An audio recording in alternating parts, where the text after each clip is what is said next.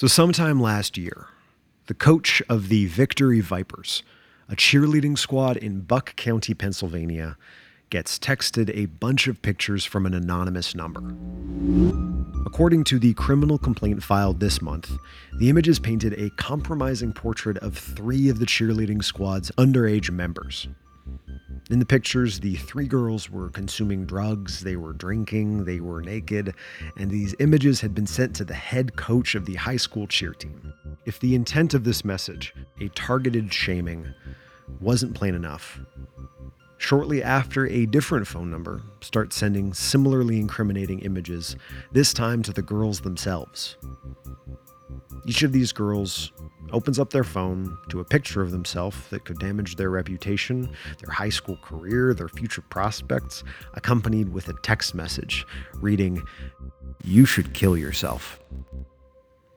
And for as messed up a situation as that is to find yourself in, these girls knew something that would set this whole drama on the path that it is on now, not towards their internet shaming and expulsion from the cheer squad, but towards criminal charges against a woman named Raffaela Spone. The girls knew that these pictures are fake. You can make a deep fake right now. It's pretty easy. You can do a really good one on a computer, you can do a pretty good one on your phone. You can make a deep fake picture where you swap someone's face. You can make a deep fake video of a person who never existed. You can even make deep fakes of a person's voice. And once you start thinking in deepfake, in the editing tools and deep learning and generative neural networks that power all of it, you realize you can kind of construct lies that never would have been possible before. You can look someone in the eye and pretend to be someone you're not. You can pretend someone did something they didn't. Or, according to those criminal charges, you can cyberbully your daughter's cheerleading rivals, which is what Raffaela Spone allegedly chose to do with it.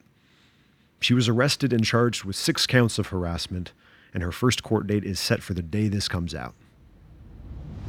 If you've listened to this show before, you know that elaborate hacks and cybercrimes typically at some point come back to social engineering, the human interaction part of hacking, the part where you trick someone, the part where you lie.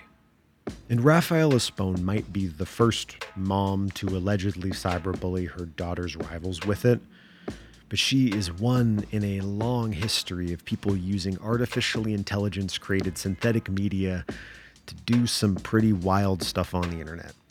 Her story is provocative and a little bit scandalous, but sophisticated actors armed with deepfakes have done some pretty extraordinary stuff with them. So we wanted to know what will cybersecurity look like in a world where deepfakes are mature and accessible? What's left to verify an identity when we can fake all of the evidence of an identity? And did you notice anything funny about this introduction? Narrated by me, Jordan. Just the real, normal human Jordan. Trust me, this is deepfaking it. Here on Hacked.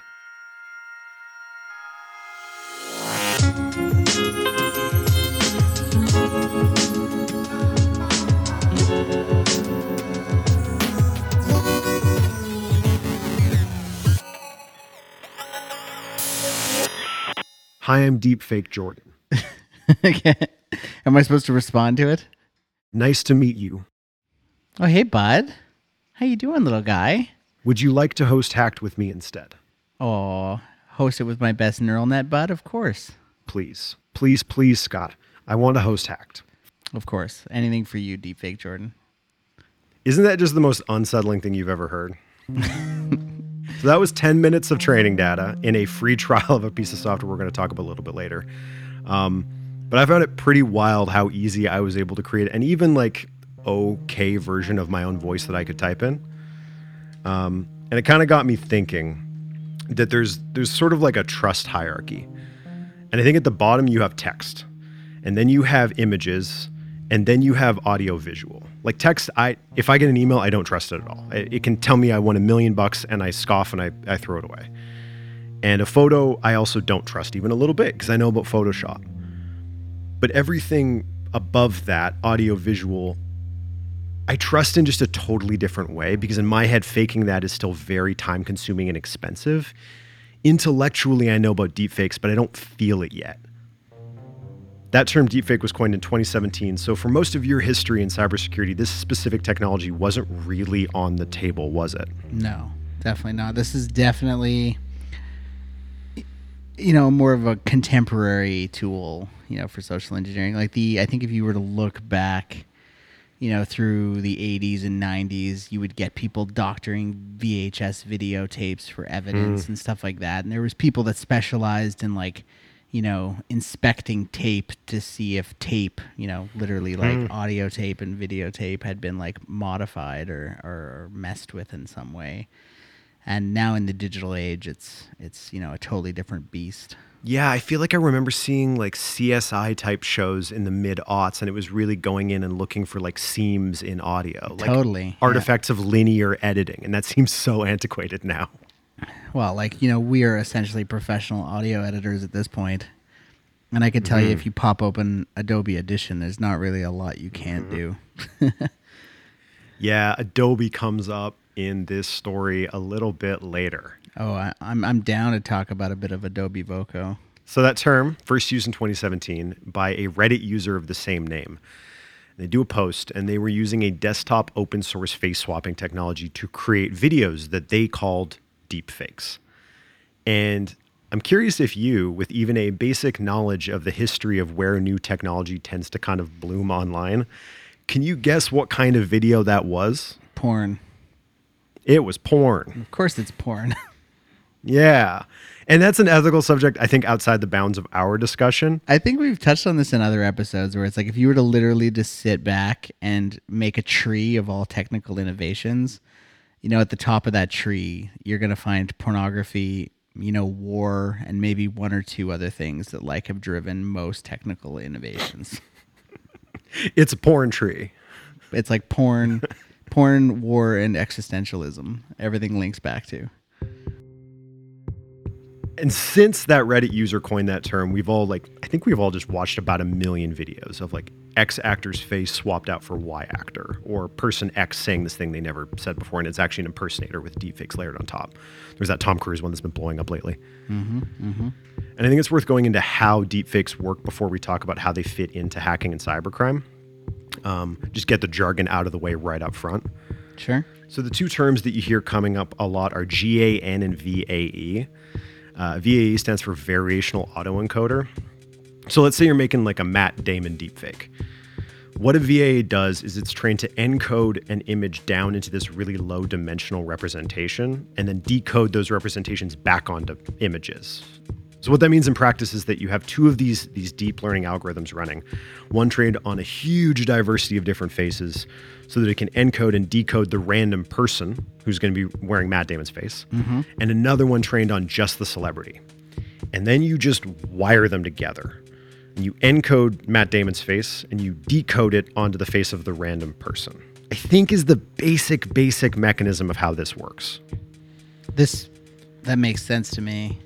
You know, you've got one one algorithm that you've essentially trained to identify motions and movements uh, on the random, and then you just match that up with something that you've trained for the for the spe- spe- eh, something that you've trained for the specific subject that you're trying to fake. Mm-hmm. You know, you you t- you connect those dots and allow the the computer to take over. That makes total sense. And then on the other side of it, I think in terms of how you make them really good is the GAN. And you read about this one a lot. So making a good deepfake and potentially detecting deepfakes involves using these generative adversarial networks, which I can't find a research paper that's high level enough to explain how they interact with the VAEs, but dumb enough to explain it to me. But the basic idea is that with the GAN, two different machine learning models are essentially duking it out. One is trained on forgeries, and the other one is attempting to create the forgery. And the forger creates a fake until the detection uh, machine learning model can't detect it anymore. So the more good fakes you have training one, the better it's going to be at, at creating a deep fake that is undetectable by the best detection technology. Does that make sense? Yeah, you for somebody who didn't know how to explain it and couldn't find something high enough level, I think they did a pretty damn good job. you've essentially told an algorithm to keep going until another algorithm is satisfied. And and the algorithm that needs to be satisfied is the one that's like specifically trained to detect faking.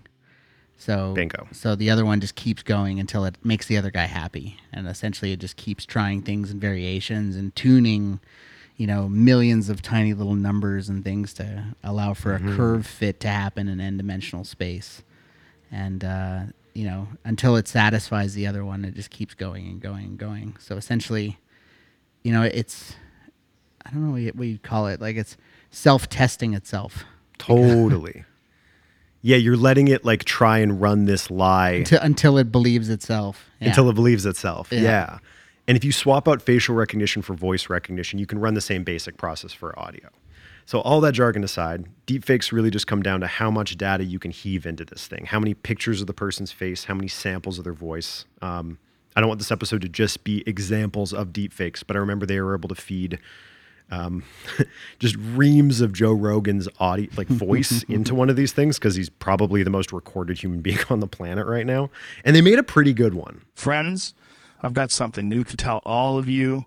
I've decided to sponsor a hockey team made up entirely of chimps. Yeah, I guess when you've got what three hours a day of him rambling on his podcast, you could probably, and you know, not to mention all of the episodes of Fear Factor, all of the UFC things, like you could probably get like a you know a good couple thousand hours of Joe Rogan just audio without any issues. You could even probably tune it so that you could do like young Joe Rogan and then like kind of more middle aged Joe Rogan. Sure, you got a knob, a dial, you can move around. Yeah, exactly. So, as you've always explained, uh, most hacks tend to rely on some kind of social engineer, like social engineering. Um, and I'm curious, just before we dive into it, what application do you think that deep fakes have in social engineering? Well, I think like you, I think you know when we started talking about making this episode, you know, based you know substantially on the intro story because it's just so funny, it's scary but funny. Um, is you know bypassing checks is like a big part of getting access to things that you you shouldn't have access to. So, you know, proving that you're something you're not or somebody that you're not, and it's like you know, Photoshop is does it for photos. You know, we've got deepfakes now doing it in video, which is like insane. You know, Adobe Voco and a ton of voice things that do it for audio, and it's like we're really running out of ways to verify people, except for like seeing them in person and testing their DNA or something like that. You know, like we're we're running out of mm-hmm. simple things. You know, we've gone to two factor authentication by being like, "Do you have the same phone number?" Question mark. It's like I mm. guess that's kind of an alternative way to verify who you are. All of these checks and balances that we've put in society uh, kind of depend on identity verification, and a lot of identity verification can be faked at this point. I guess would be at the end of a long ramble what I'm trying to say. In 2019, the CEO of a UK based energy company gets a phone call from his boss, an executive with the firm's German parent company, asking him to send funds to their Hungarian supplier. So this the CEO is on the phone with his boss. It's really, really urgent. If the funds aren't transferred within the hour, the project isn't going to be completed on time. So they send the money. After the $243,000 transfer went through, the German boss calls back and this time the number is coming from Austria, and they wanted the UK CEO to send another payment. And by the time all of that kind of piled up into one really big red flag, it was too late.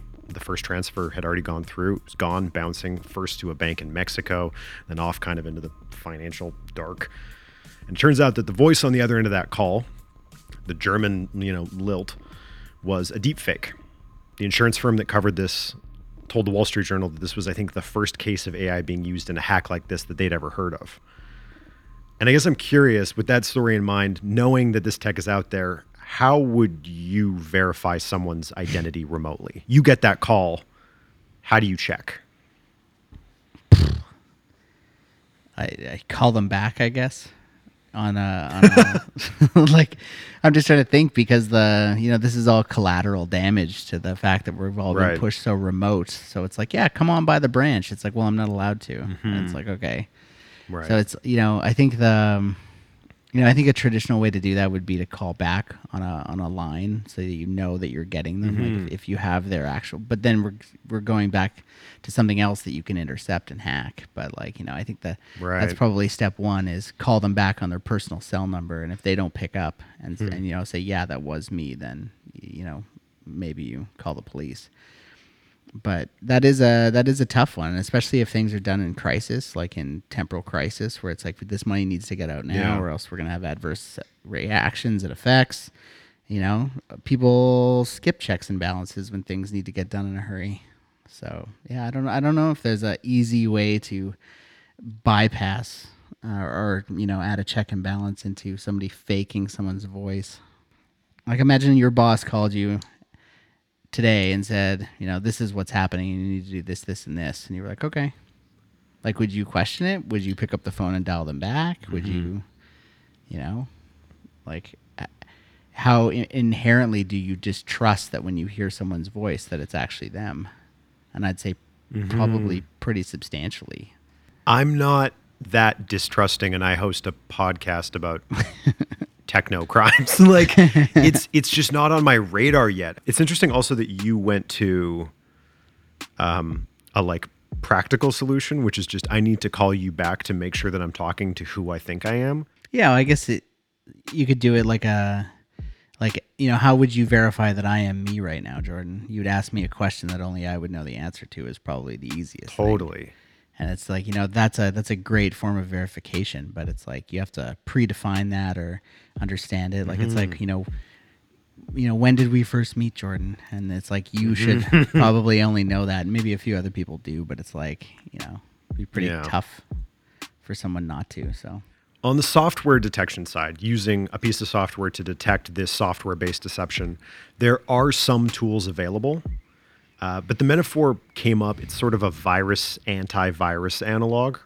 So, a guy named Hao Li, associate professor at the University of Southern California, developed a deepfake detection software using visual markers known as soft biometrics, which are like little visual things that are too subtle for an AI to mimic right now. So, say, like the way Trump purses his lips before answering a question. That's their example. And I don't like thinking about Trump pursing his lips or how Elizabeth Warren like raises an eyebrow to emphasize a point. And you can train an algorithm to spot these little specific person specific movements by studying past footage of them. And the end result was a tool that in 2019 was at least 92% accurate uh, at spotting deepfakes. But even Li says that it's not going to be long until that work is completely useless. They said, quote, at some point it's not going to be possible to detect AI fakes. So a different approach is going to be needed to kind of resolve this. I think if you just, you know, think about an algorithm that's built to detect fakes, and then we go back five minutes to talking about mm-hmm. adversarial networks and literally having an algorithm that is trained to detect fakes as the, you know, as the check and balance to your your faking algorithm. You know i think you know really what you're doing is by creating a better algorithm to detect fakes you're creating a better algorithm to train the algorithm to make fakes. Mm-hmm. so it's like you know we're in a world now where you know the solution could also be part of the problem i guess. Mm-hmm. so it's it's a strange strange world And it's kind of where we get into the question of where this deception is pointed. Like, are you lying to one person, the social engineering case study, or are you lying to a bunch of people, as in propaganda? So let's take the antivirus metaphor, and let's say that Facebook gets there's a huge public outcry. There's a bunch of congressional hearings about deepfakes, and Facebook decides they need to become really, really good at detecting these things. They invest a bunch of money in it, and maybe in the future they roll out some kind of a watermark thing that says, "Hey, we have been able to confirm that this is a deepfake." I think that a companies are going to go as long as humanly possible without ever wanting to claim that responsibility because of how hard it would be to do reliably. Um, I think there's, you know, if, they're saying this is a deep fake and a deep fake slips through, people are going to hold them culpable. But that propaganda question is sort of different than using a deep fake to like lie to one person. To use it for social engineering as part of a larger hack. You know, it's really great um, in an informed public fighting misinformation kind of thing, but it doesn't stop me from using this same tech to impersonate a company's CEO and run a con on someone, you know? Totally. Truthfully, I think you'd probably have you know m- more success as an individual hacker running a con on somebody using it for a one-off thing rather than trying to convince everybody that you know whatever you feel the need to socially manipulate the world for. Like I, I, I, mm-hmm. I agree with your tendency to think that fi- Facebook's not gonna want to be culpable mm-hmm. for you know being the gatekeeper of what is a deep fake and not. You know, for both sides of mm-hmm. that coin too, because there's also going to be the issue of it. It you know false positives. It's going to flag thing as flag things as being deep fakes that aren't and that's going to be as problematic. Like I don't know if you've tried to advertise on Facebook lately, but you know everything gets rejected essentially, and you have to appeal everything because they're so worried about having an ad with some form of you know controversial content in it. Sure. So it's uh yeah, I'm I'm yeah, I, I you know Facebook's got themselves in a unique pickle there as being the content platform that all of this terrible stuff lives on. Hi, uh, Pedro. This is and I need your immediate assistance to finalize an urgent business deal. Uh, that was audio from a corporate phishing attempt similar to the one from the story earlier. And that one didn't work because the mark thought, I think rightfully, that it sounded a little bit suspicious. Mm-hmm. But this question of deepfakes for social engineering kind of came up at scale in the US surrounding fraudulent unemployment insurance claims, as you mentioned earlier. Uh, in a report from the Labor Department's Office of Inspector General, they found that from March through October 2020, some three and a half billion in fraudulent job benefits, uh, which is only two thirds of all of the phony claims, were paid out to individuals with social security numbers filed in multiple states. 100 million went to more than 13,000 ineligible people who are currently in prison. And what this is, it, it's not a person who doesn't qualify for unemployment applying for it. This is people pretending to be other people, applying on their behalf, and then taking the money. It's identity theft. And apparently applying for unemployment insurance in the name of like a dead person, a person who's in prison, or just someone in a different state is one of the most commonly used tools in an identity thief's toolbox, which makes a lot of sense, right? Like you get mailed a check that the victim was never expecting to receive, and they don't find out something's wrong, maybe ever. Mm-hmm. So they've started using this tool developed by a private company called IDMe. ID.me is a federally certified identity provider, specializing in helping people verify their identity online. These days, there are lots of criminals out there stealing other people's identities and committing fraud. Our job is to keep the bad guys out and Uh, Krebs on Security did a big breakdown of ID.me, and it started out as an e-commerce tool that is now being used to verify identities for unemployment insurance claims. Essentially, they just ask for a lot more information to verify your identity: an image of a driver's license, uh, utility bills, details about a mobile phone service.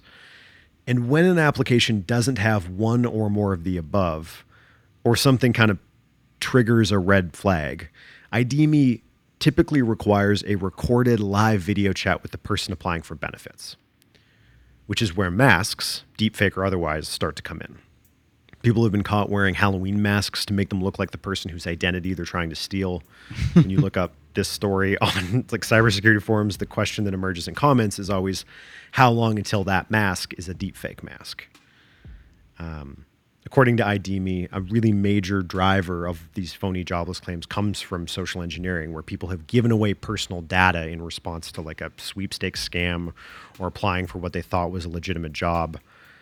And when I look at these photos of this person who got caught wearing a rubber mask on this like identity verification call, this is just speculation, but I have to think that at this point, at least some of those billions of dollars in successful fraudulent claims were using deepfake technology. I have to think this has already been done. I would say guaranteed.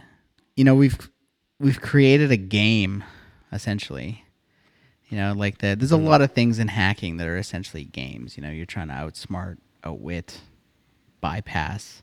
You're trying to, you know, trying to get somewhere you're not supposed to be. You're trying to bypass a check and balance that it's not supposed to be bypassable. You know, you're trying to be more clever than the person who set up the checks and balances. And I feel like this is that kind of game. You know, there's definitely Right. a distinct reward at the end, right? Like if you can fraudulently submit, you know, three and a half billion dollars in, uh, you know, in unemployment insurance claims, you know, that that's a substantial amount of money. You know, if you can bypass these checks and balances and figure out a way to to to, to get approved and get on these lists, you know, the the payments are there and the money's there, and you know, they probably don't have enough people to enforce it. So really, what they've created is a race of the algorithms. You know, can their checks and balances algorithms catch the algorithms that are going to be faking and trying to bypass them? And you know, we have a you know a bit of a war, an arms race, but it's more of an algorithms race. Mm-hmm. So It's a really big, it's a really big carrot.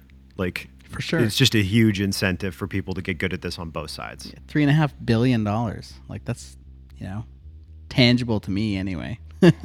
And that's one grift. Like that's a fraction of one thing people can do with this. yeah. To go back a pretty long ways, there are records of like ancient Romans permanently deleting a person's identity and history by chiseling their name and like their little portrait off of a stone record keeping block. People have been editing photos for as long as photos have existed. I think it was Stalin who like famously used image editing to scrub people out of history. Which is to say that like people have always manipulated media. But these specific tools have only existed since 2017. And they're existing in a media ecosystem that works very, very differently. Um, and I think that means they kind of have the potential to be like an order of magnitude more powerful.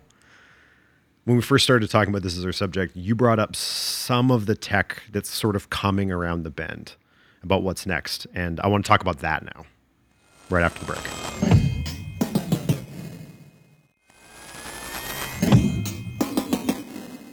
We're entering an era in which our enemies can make it look like anyone is saying anything at any point in time, even if they would never say those things. So, uh, for instance, they could have me say things like, I don't know, Killmonger was right.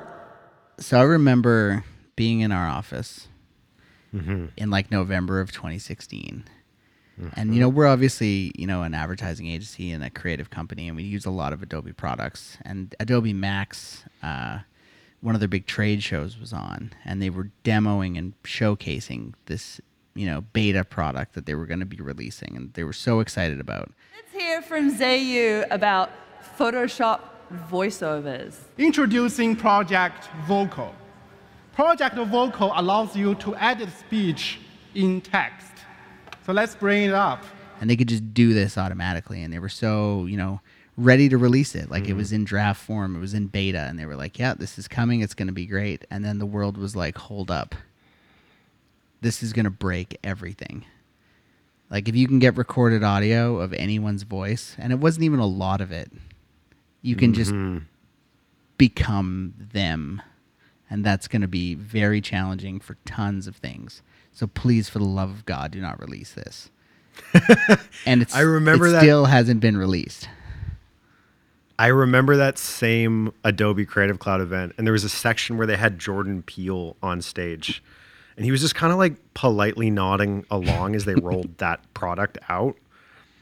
And the guy takes a little snippet of Jordan Peele's voice that he just said it like five minutes earlier.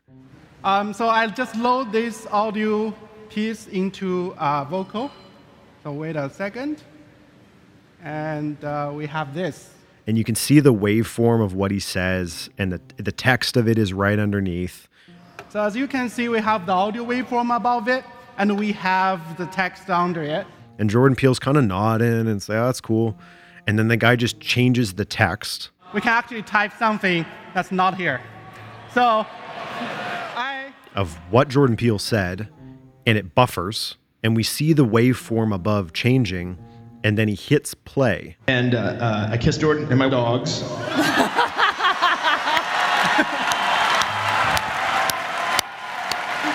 And this is Jordan Peele responding. You you a witch.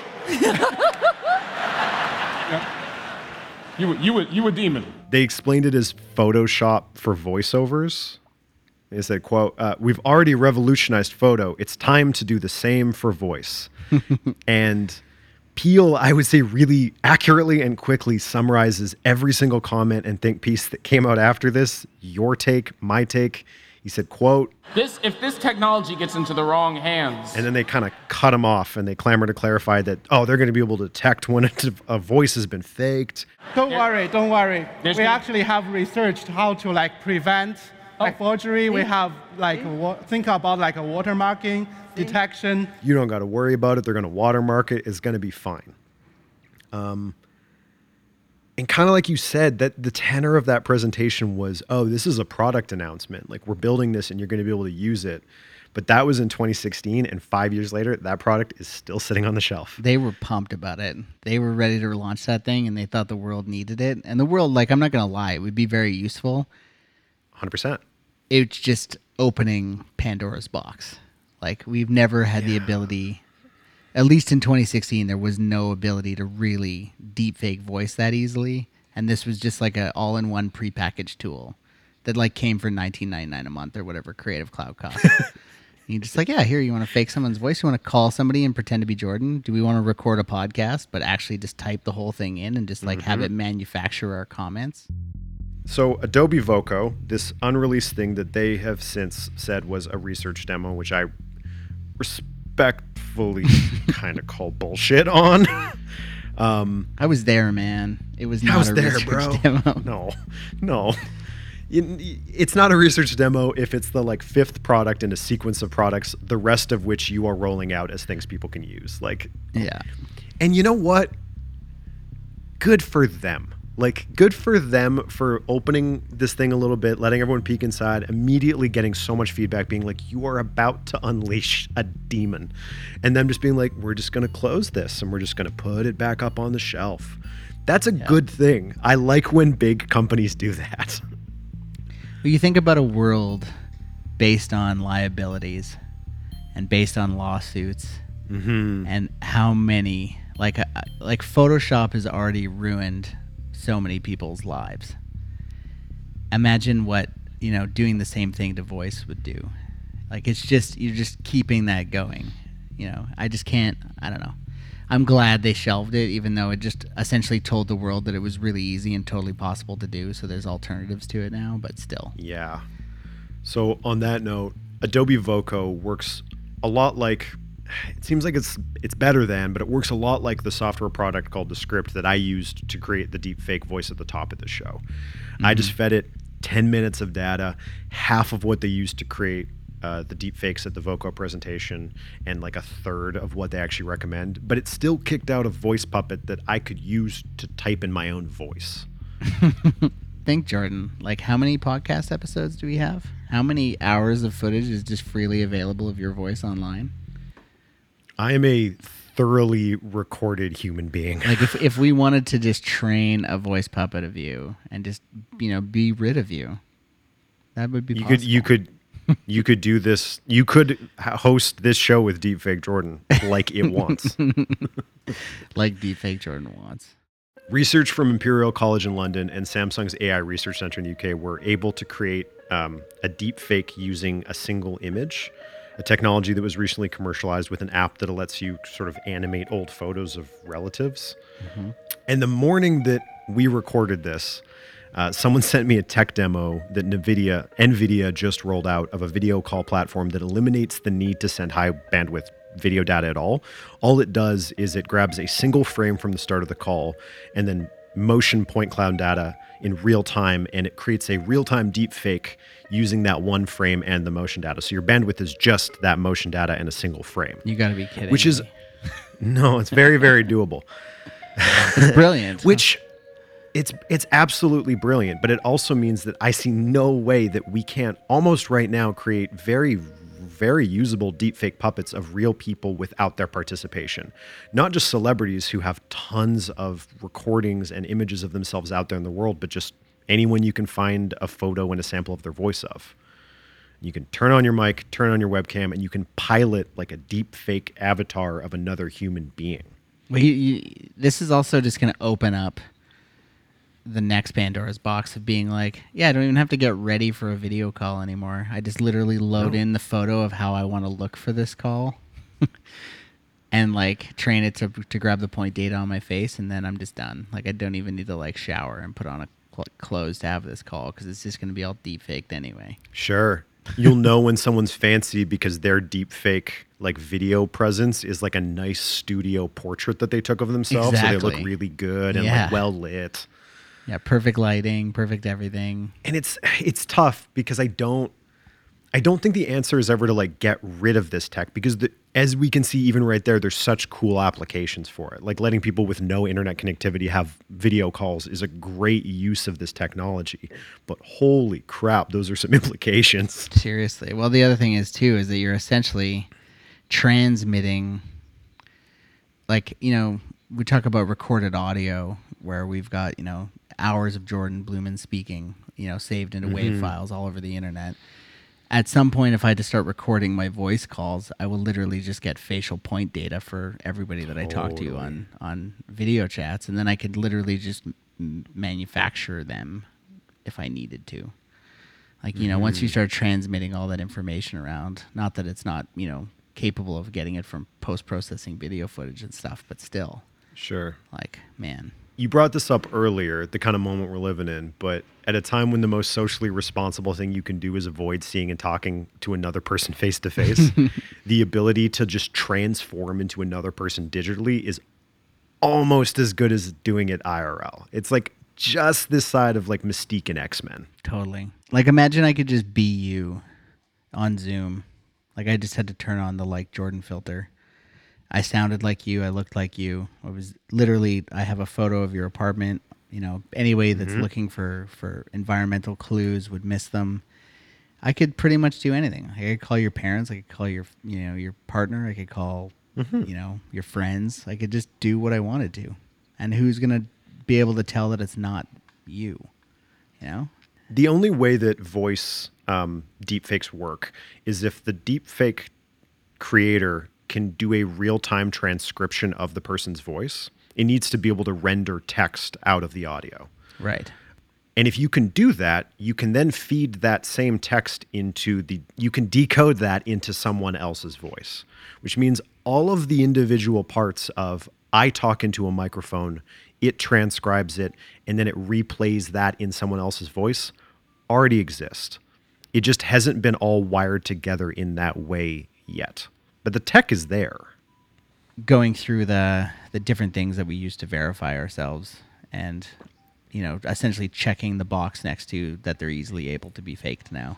You know back in the day it was Mhm. like you know photos. Photos couldn't be doctored. Oh they figured out how to do that. And then it's like okay that was even pre-digital. And then you went post-digital or into the digital era and it's like okay then we got photoshop and it's really easy to doctor photos it's like okay, okay, Mhm. you know, but we can't fake video. It's like, well, actually, we can fake video, and it's like, okay, okay, but it's still not that good. And you're like, yeah, yeah, it's not that good. Okay, we got deep fakes now. It's impossible to tell when it's like faked. It's like, okay, next. it's like the box. you just keep going down the list, and it's like, you know, we got fingerprints. Yeah, you can't fake a fingerprint. Yeah, you can't fake a fingerprint. Okay, we scan a fingerprint in, we turn it into, you know, byte code. Okay, byte code is just essentially text or some way of verifying what the fingerprint is. Okay, we can fake that. Okay, that's fakeable. What's next? And it's like you just keep going. And it's like, okay, there's really nothing left. You know, what is what is left besides like sitting down across the table from you and being like, Jordan, on the day we met, we were talking about this. What did you say about that? Mm-hmm. It's like that is the correct response. You know, as long as nobody heard that, we now have verification. And it's like, you know, there's there's very little left.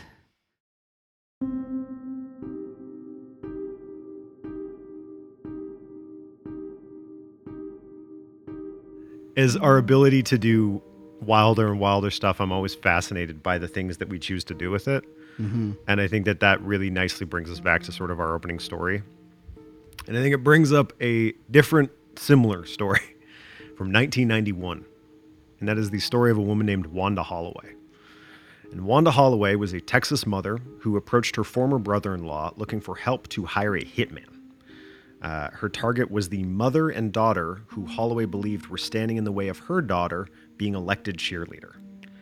And when Holloway decided that she could not afford two whole murders, she just sort of settled for knocking off the mother, reasoning that that death would traumatize the girl so much that she would not be able to compete uh, in cheerleading to the best of her capacity.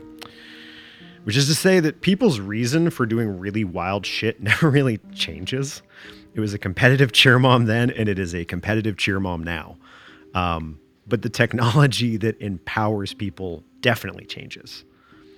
And as we said in this episode, like I, I don't think that we should try and do away with deep fakes or say that they're not allowed in some way. I don't think that's how tech works. I don't think that's how tools work. And seeing all the cool stuff that can be done with it, I, I have no desire to see that stifled. But I do think it's worth looking at those behaviors. What have people done before that they're going to do with this tech in new, more powerful ways? And how can we respond to that preemptively? Catfishing, identity fraud, you know, people have always bullied each other and stolen from each other. We should be thinking about how this tech is going to empower that uh, so we can respond to it now before it gets too bad. Agreed. Hi, I'm Deepfake Jordan. Thanks for listening, everybody. If you would like to support the show, you can find us on Patreon at patreon.com slash H-S-C-K-E-D-P-O-D-C-A-S-T. Huge shout out to our new patrons, Blake. Balge and Kyle, your support means the world to me, Deepfake Jordan. Thanks for listening.